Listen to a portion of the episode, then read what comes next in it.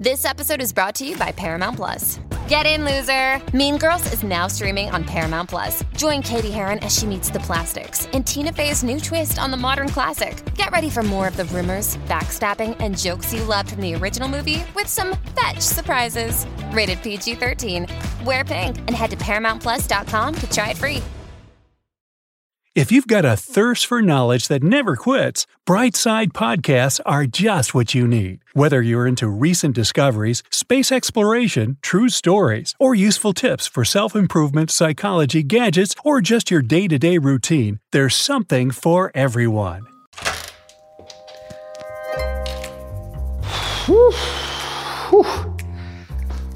I tell you what, you best be careful when walking around the countryside if you don't want to get stung by a bee.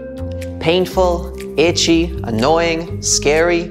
We've all been there, right? All thanks to the venom the bee releases through the barbed stinger it jabs into your skin. That venom contains proteins that cause pain and can affect your immune system and skin cells, but that's nothing compared to what the bee has to go through. It might hurt your arm a bit, but you'll be fine after a few hours. The bee? Not so much.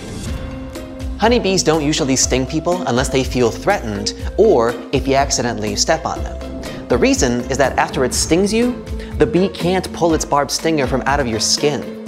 The only way to get free is to leave that stinger behind.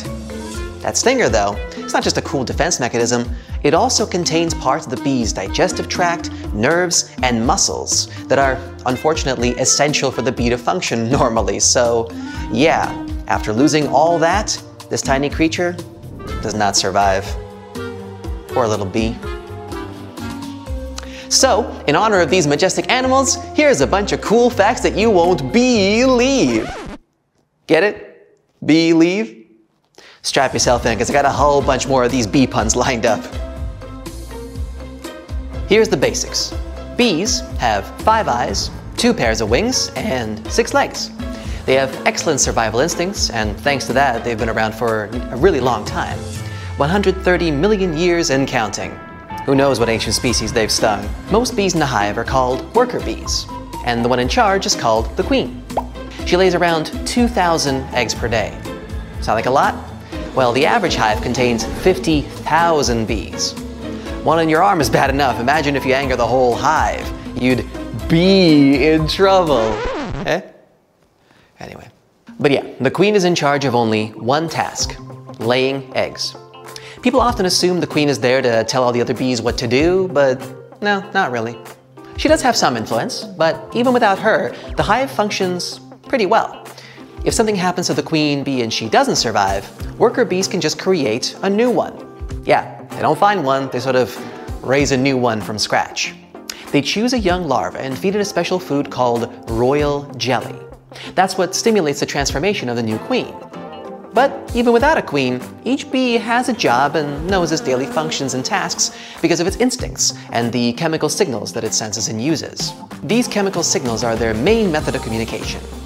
So I guess no one needs to tell them how to behave. Are you tired of the bee puns yet? Now streaming only on Disney Plus. My name is Taylor. Welcome to the Eras Tour. Experience Taylor Swift's record-breaking Eras Tour. Does anyone here know the lyrics? Taylor Swift The Eras Tour, Taylor's version, with four additional acoustic songs. Now streaming only on Disney Plus. Oh, and sometimes they wiggle their bodies in specific angles for specifically timed sequences to relay coded messages to each other. Talk about interpretive dance. Okay, how do bees get around? Well, they fly, of course, but how do they know where to go?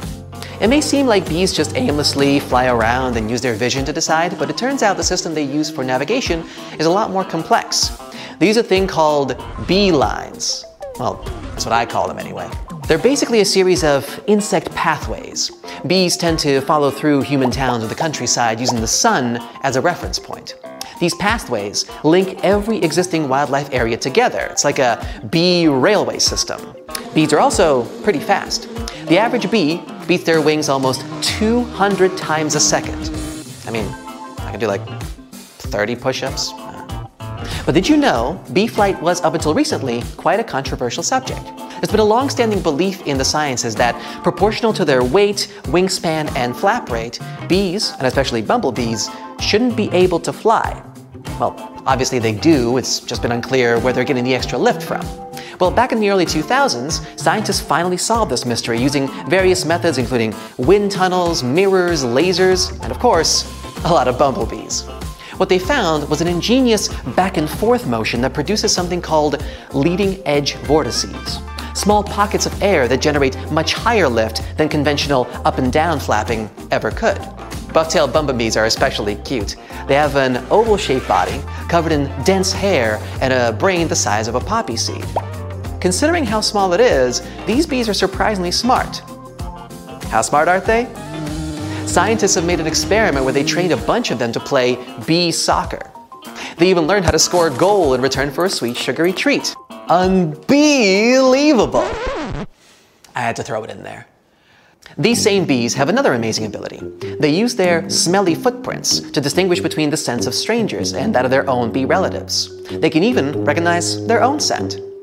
This is the bumblebee's dirty little secret smelly feet. Now, we all know about the stuff that bees make that smells so sweet, but did you know, throughout its entire lifetime, the average bee produces only one teaspoon of honey?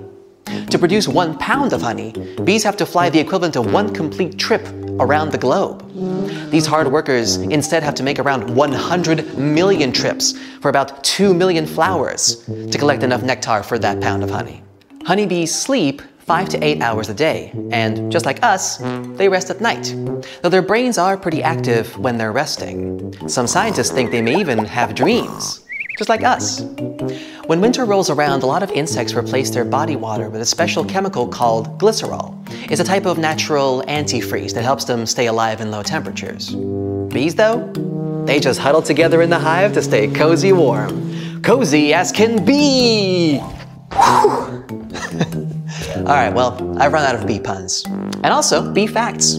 I hope you've enjoyed them and that they've led you to a greater appreciation for these truly magical members of the animal kingdom. Be seeing ya!